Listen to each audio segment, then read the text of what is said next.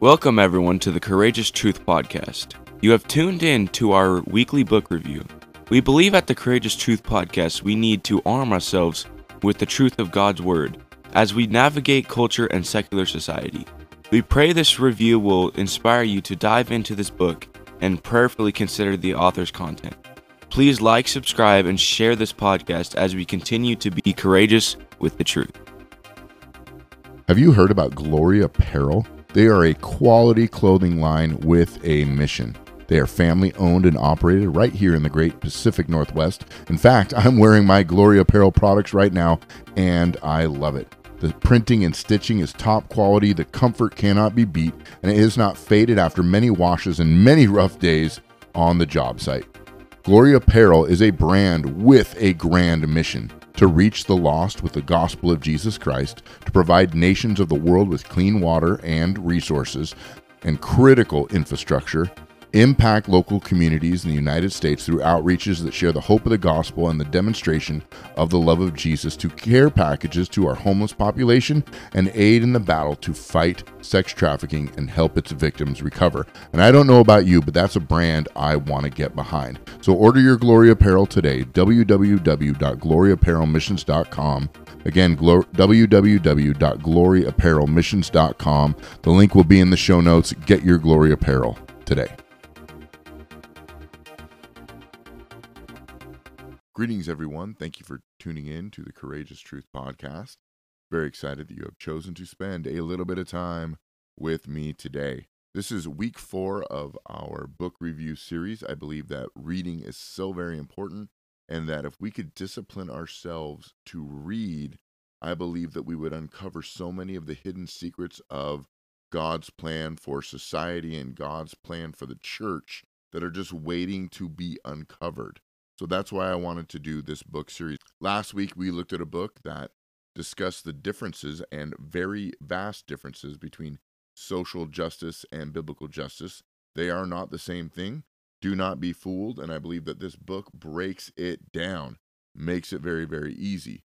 So this week, I wanted to look at a book called Gay Awareness subtitle Discovering the Heart of the Father and the Mind of Christ on Sexuality. This was written by Pastor Landon Schott. He pastors a church in Texas. And um, this book really changed my life. I believe that this book, I would consider it a conversation starter because so many Christians, so many believers, so many people, they want to open up these conversations about sexuality and homosexuality and transsexuality and all this different kind of things, but we don't know where to start. We don't know how to do it. This book does that. Exactly. I called up the ministry and I said, you know, can I get a couple books? They sent them up to us for free and I gave them to different people in my church, different people on our staff. That I think that the heart behind this was just to get it out into the hands of Christian readers. Uh, the cover is a very beautiful cover. Um, and it's an a, it's written like a preacher would write it. So you're it's it's not a long, super articulate, in-depthly worded book. It is written like someone who is preaching to you, and that's what makes it so easy to understand and easy to follow along. The author grew up in Capitol Hill, Washington, so he has a huge heart for especially young men who struggle with same sex attraction, but anyone who so struggles with same sex attraction. And he, of course, has the the you know the the public stance that he loves gay people. In fact, the very first chapter of the book is called "I Love Gay People," and he talks about his heart for them, how he loves them, how God loves them, and then he gets into the gospel. What is the gospel? What is the re- redemption story of the gospel when it pertains to this? And then he goes and he goes through the biblical history of sexuality and how God designed sex and how God designed attraction and romance to be. Romances, marriage, all of the above. Just it's such a story of redemption. And and this author received, you know, from so many different death threats from, you know, pro gay, pro homosexual, pro trans organizations, the LBG BTQ organization came down on him hard, threatening his wife and kids for putting this book out. A healthy invitation to Jesus. So here's here's the deal. I'm not going to get too much into to the book, but if you or someone you know is struggling with same-sex attraction and wants and desires freedom, this is the book for you. If you have a friend or loved one who has fallen into the homosexual lifestyle, this book is for you. If you are a church leader who deals with people, this book is for you. We need to talk about it, we need to discuss it.